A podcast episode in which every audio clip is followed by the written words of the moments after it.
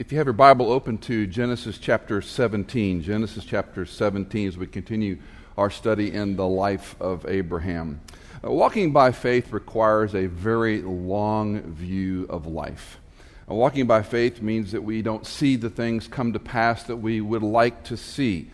It requires a, a view that's very different from an instantaneous gratification world that we live in.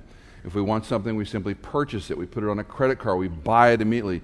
We have lost the, the entire practice of delayed gratification, of earning and saving and setting aside to get a thing.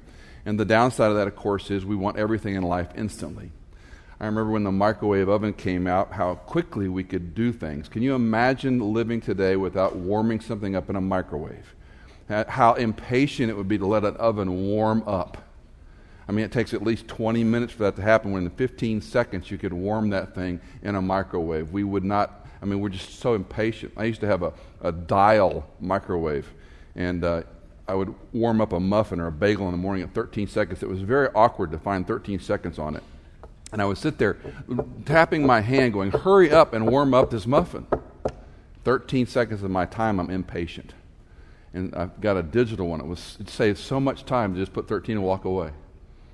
It's ridiculous. We've come instantaneous gratification. Things have to happen now, and you translate that into a life of faith, it is very complicated.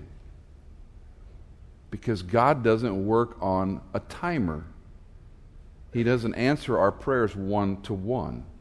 Walking in faith is not unlike any other discipline, however, in life. If you're a runner, if you exercise, if you train for a race of some kind, you start out in small increments over time, you're disciplined over a long period of time, and eventually you can do it. The other night I went to see some children who play Suzuki violin, and these kids practice every day with a parent. Four year old kids playing a violin, 18 year old kids playing a violin like a, an adult has practiced for years because they practice every single day. So you don't become a great violin player overnight. It takes years to play a violin well. Why do we look at the life of faith being that much different? In fact, it's a good parallel that living a life of faith is a life of discipline, a life of decisions, a life of waiting. And over time, we see the accumulation of that faith turn into something we did not quite expect. The promise is given to Sarah now in chapter 17, verses 15. This entire text is a divine discourse we talked about last week. If there were red letter Old Testaments, this would be largely all in red because God is speaking to Abraham. And so the bulk of the chapter is God's discourse to Abraham. It's the longest explanation of the covenant from chapter 12, then to chapter 15, and now chapter 17. Let's read the promise to Sarah and let me ask you to read it with me from the screen, verses 15 through 16, Genesis chapter 17. Then God said to Abraham, As for Sarai your wife, you shall not call her Sarai, but Sarah shall be her name. I will bless her, and indeed I will give you a son by her. Then I will bless her, and she shall be a mother of nations. Kings of peoples will come from her. And specifically, the promise now is very direct and somewhat detailed about Sarah. That hasn't been true in the past. She's sort of, sort of been, oh, by the way, part of the package, but now we've got this explanation that's a further disclosure. Uh, we're told she's going to have princes and nations and kings will come from her.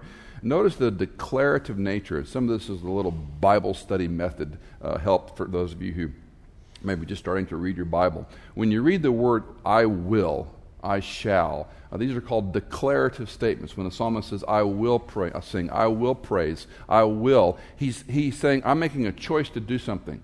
A declarative statement. When God says it, we pay close attention. Not unlike what he said in Genesis 12. Here he says, I will bless her. I will give her a son.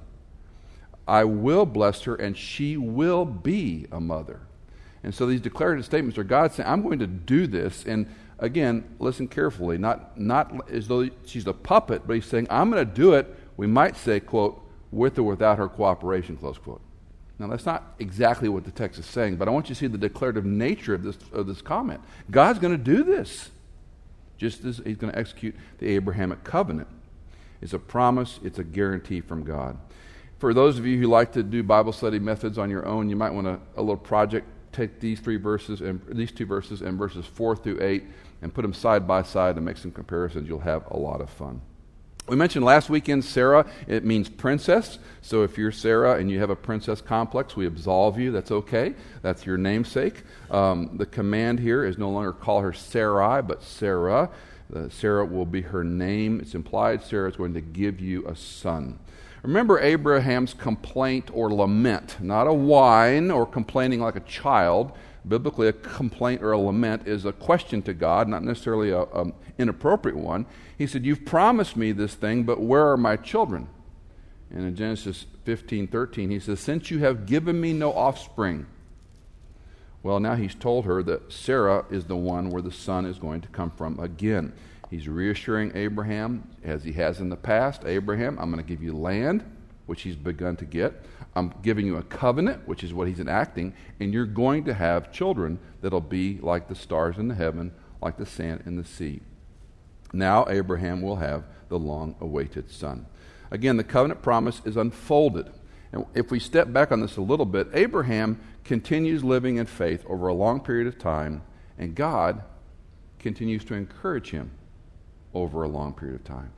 That doesn't mean there's not waiting, but at these opportune times in God's economy, He interrupts and He gives him more information about the covenant, more information about the promise, more information. I care about you, Abraham. It's been 25 years.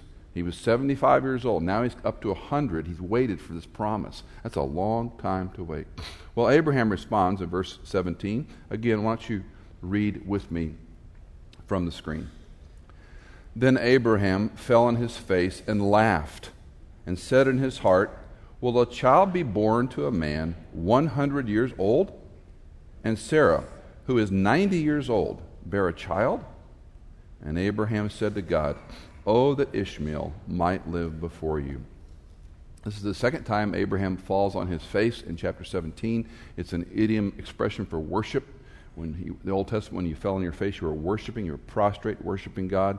Again, to remind you, uh, Christ has appeared. We call these theophanies or Christophanies, a pre incarnate appearance of Jesus. So Jesus is talking to Abraham. This isn't some uh, light or epiphany or noise coming from the stars. This is Christ speaking to Abraham, and he falls on the ground and worships him a second time.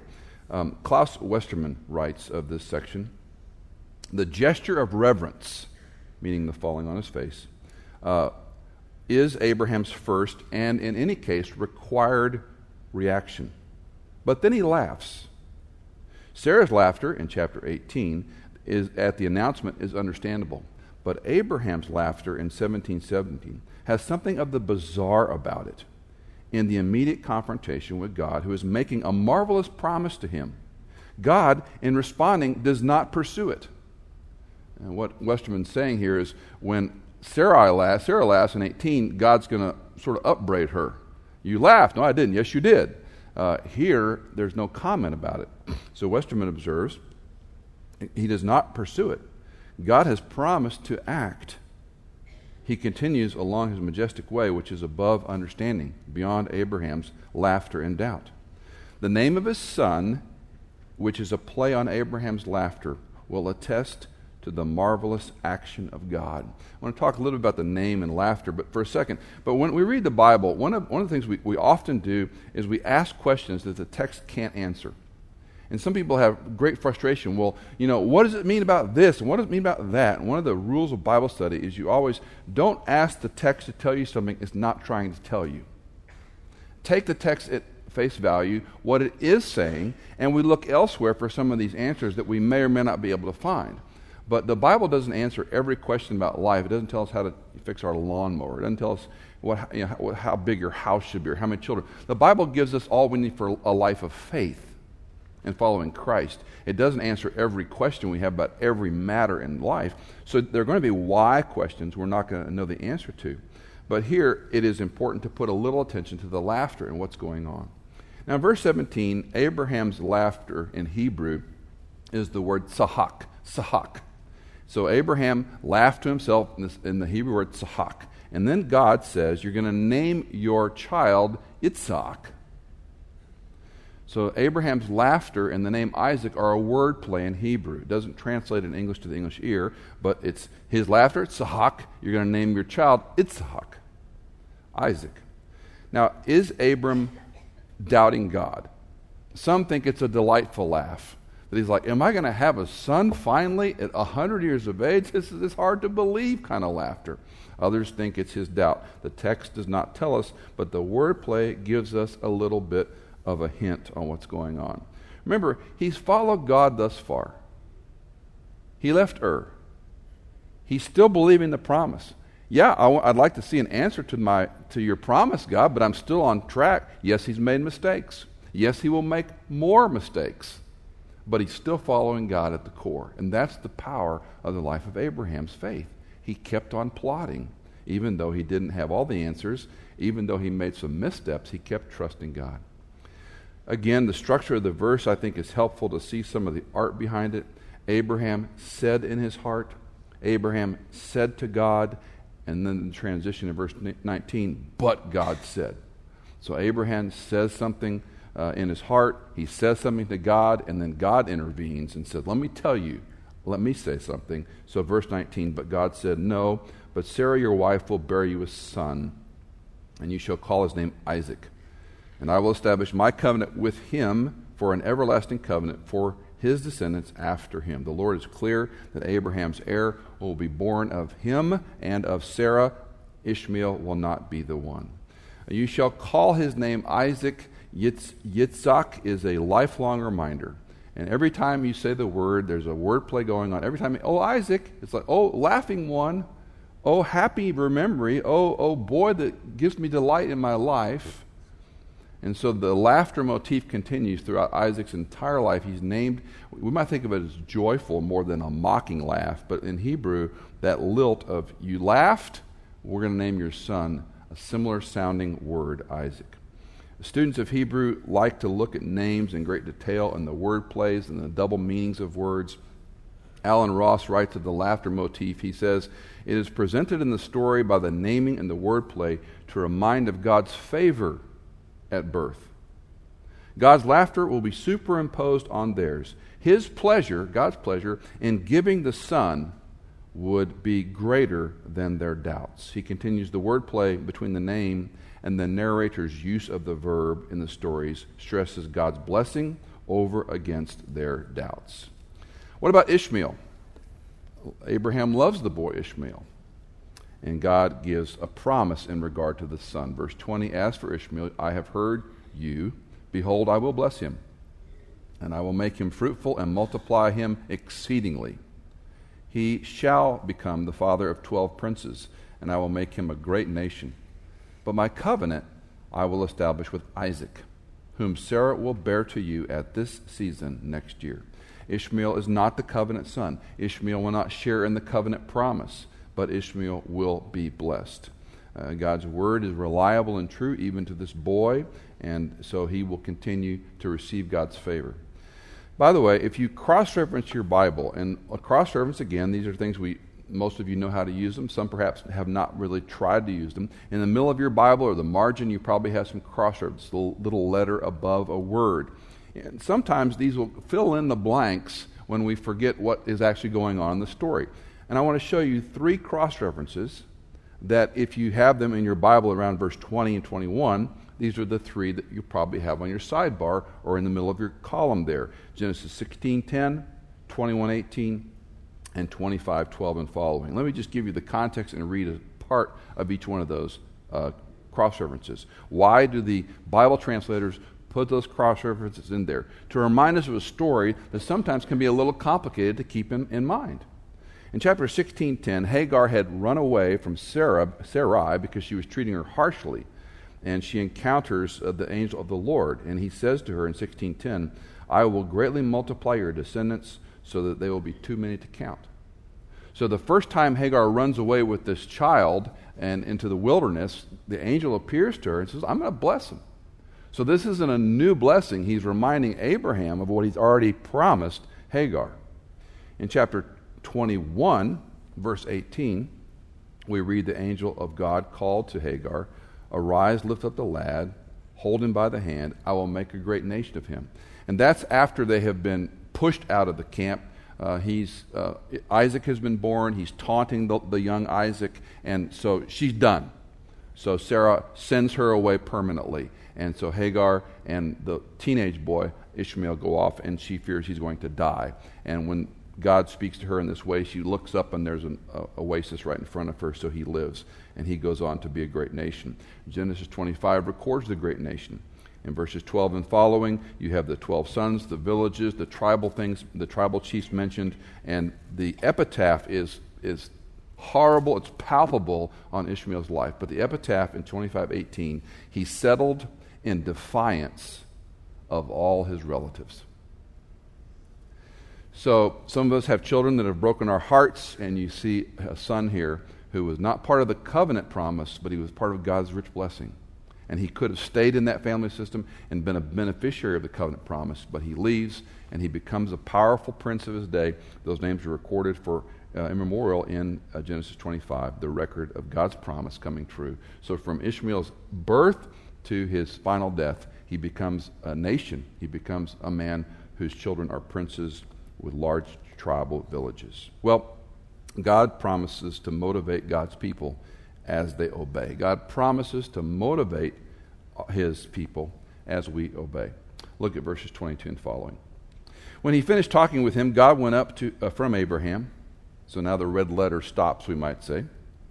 Then Abraham took Ishmael his son, and all the servants who were born in his house, and all who were bought with his money, every male among the, the men of Abram's household, and circumcised the flesh of their foreskin in that very same day, as God had said to him.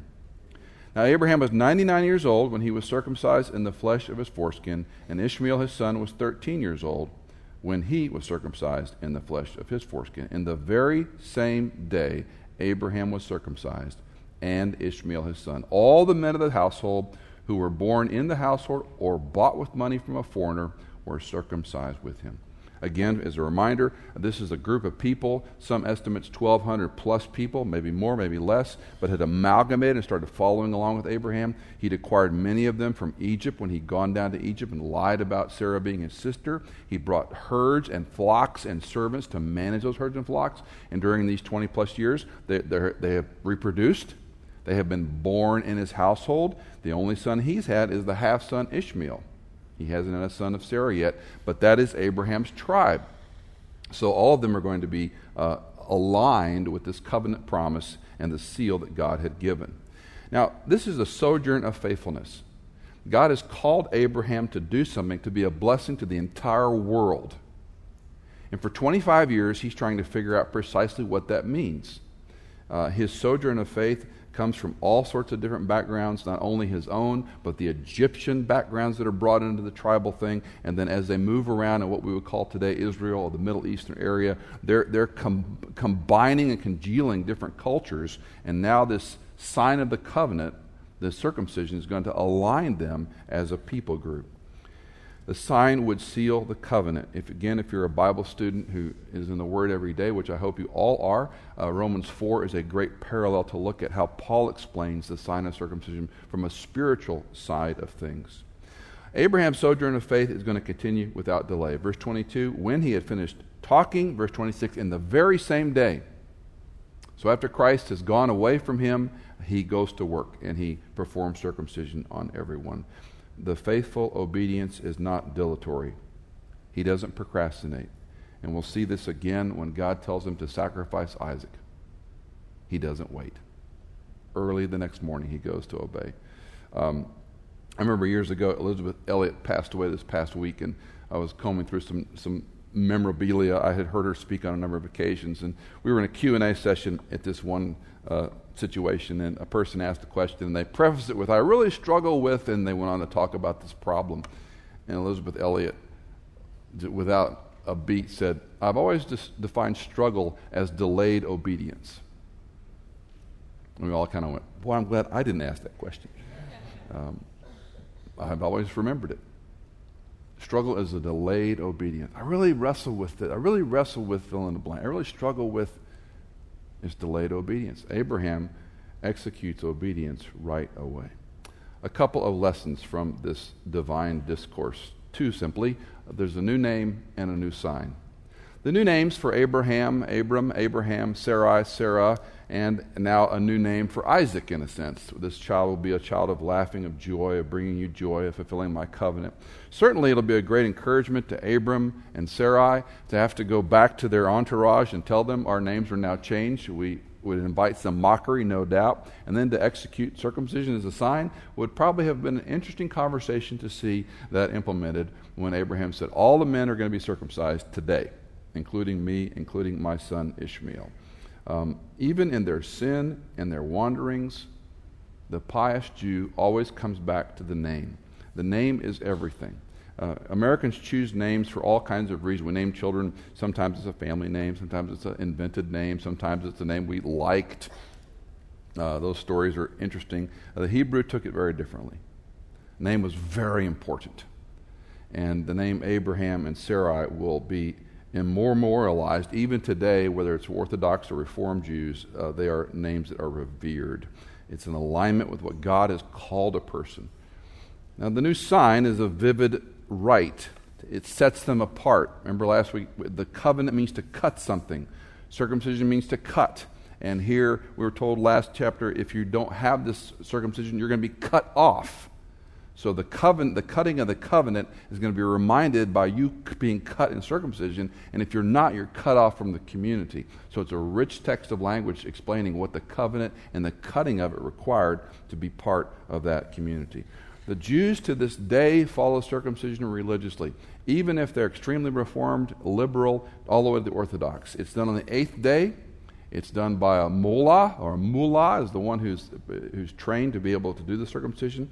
And there's all kinds of uh, things written about why they do it on the eighth day, uh, even some medical attempts to explain uh, child's development. By the time a boy's eight days old, things happen in his chemistry and whatever. He clots better, so forth and so on. Who knows? It's interesting, God said, do it on the eighth day.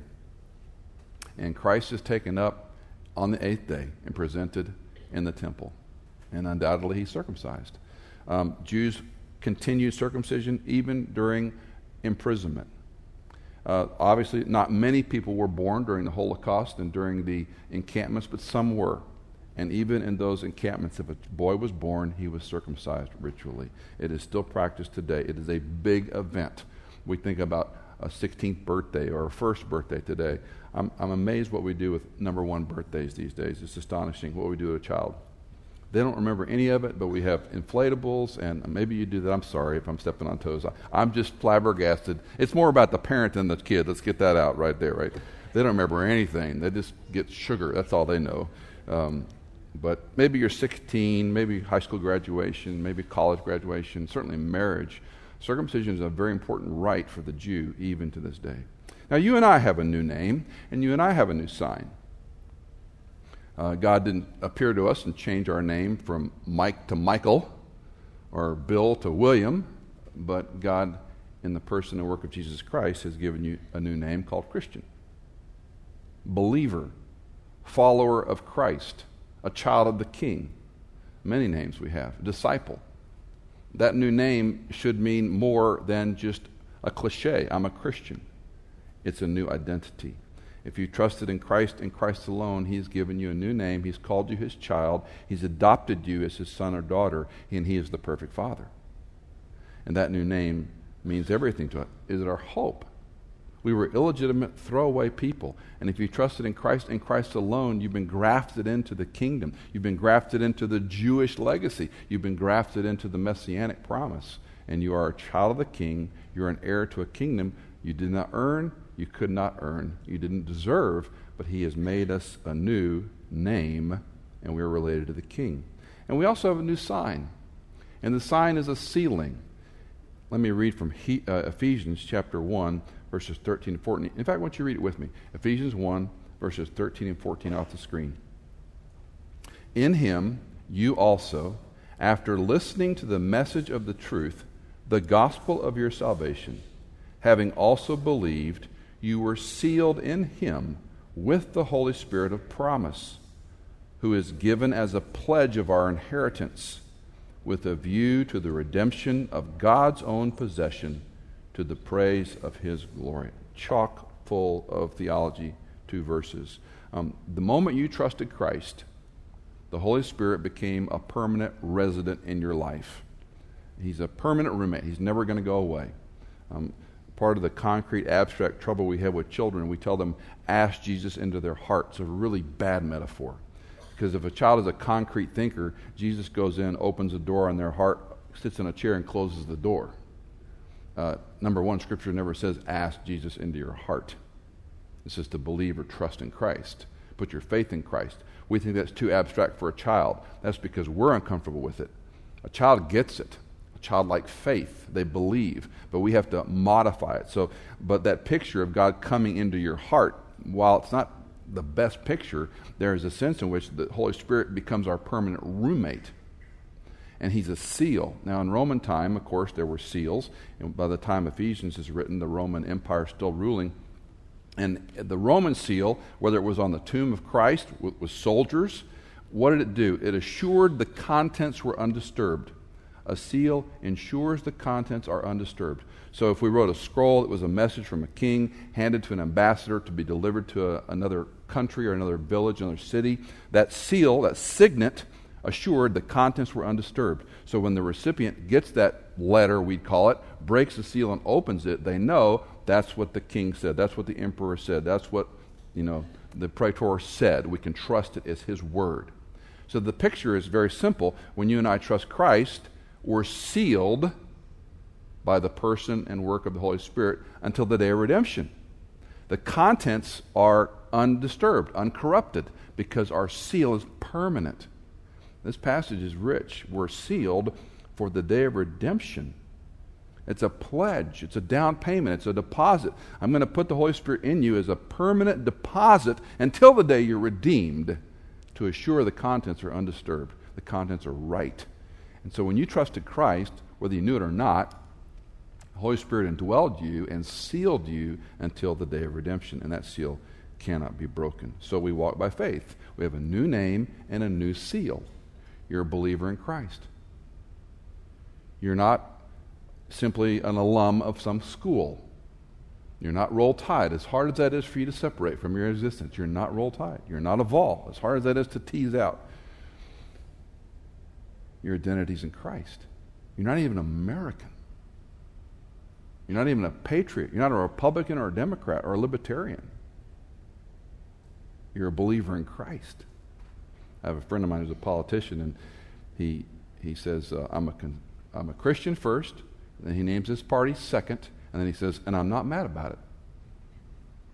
Because he always gets wire brushed by the media about being a Christian. And he goes, I'm a Christian first, and then I'm a so and so second, and then he goes, and I'm not mad about it. And he said that for 25 years. He's a sitting governor. He, I love the way he does it. I'm a Christian first. That's who I am. I applaud his. He didn't make every perfect decision. Boy, I applaud him for putting it out there.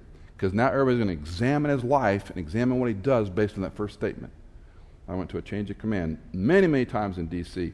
One of my closest friends, two star general, took over uh, the most prestigious base in the world and he stood up in front of, I mean, this is all the dignitaries on the days, the Secretary of Defense, everybody, it's a big deal.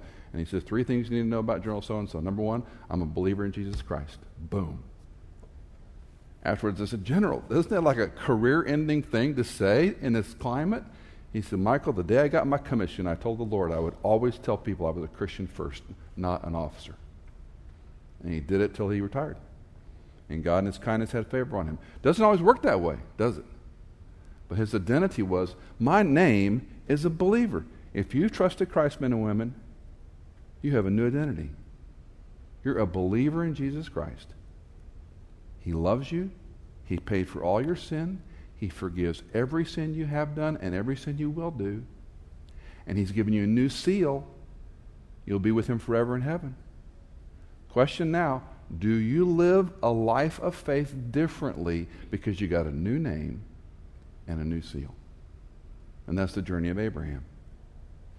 It struck me this week that Abraham will spend his entire life trying to believe three verses. Go back to Genesis 12 and read it sometime. He didn't have this book. This book isn't going to be put into written form for a long time after he after the law comes He heard three verses at, at the base, three verses from God. Leave your people, follow me. Go to a land I'll show you. Hebrews will fill in the blank. He didn't even know where he was going. I'm going to bless you. The world will be blessed by you. I will give you land and a covenant promise. Three short verses, the way we read it. He spends his entire life trying to figure out what it means to walk by faith on three stanzas. How many verses do we have? And what more do we need? You've been given a new name. And He sealed you with His very presence of His Holy Spirit. Can you live by faith? The good news is, as with Abraham, as we live a life of faith, He continues to encourage. He doesn't leave us on our own, He continues to encourage. God's Word, God's Spirit, and God's people. And we walk this long journey that's undefined and not quite explained along the way the way we'd like it. It's not instantly answered the way we'd want it, but that's the life of faith. Father, we love you. Again, we want to love you well. We want to live by faith in our marriages, in our parenting, in our jobs. We want to live by faith in the way we interface with people in our business, in our practice, as a teacher, as a homemaker, as a businessman or woman, as an attorney, as a physician, those who've been through divorces or going through divorces, those who have children who are uh, causing great challenges, those with health issues that just wear us out. We want to live by faith no matter what our experience tries to tell us.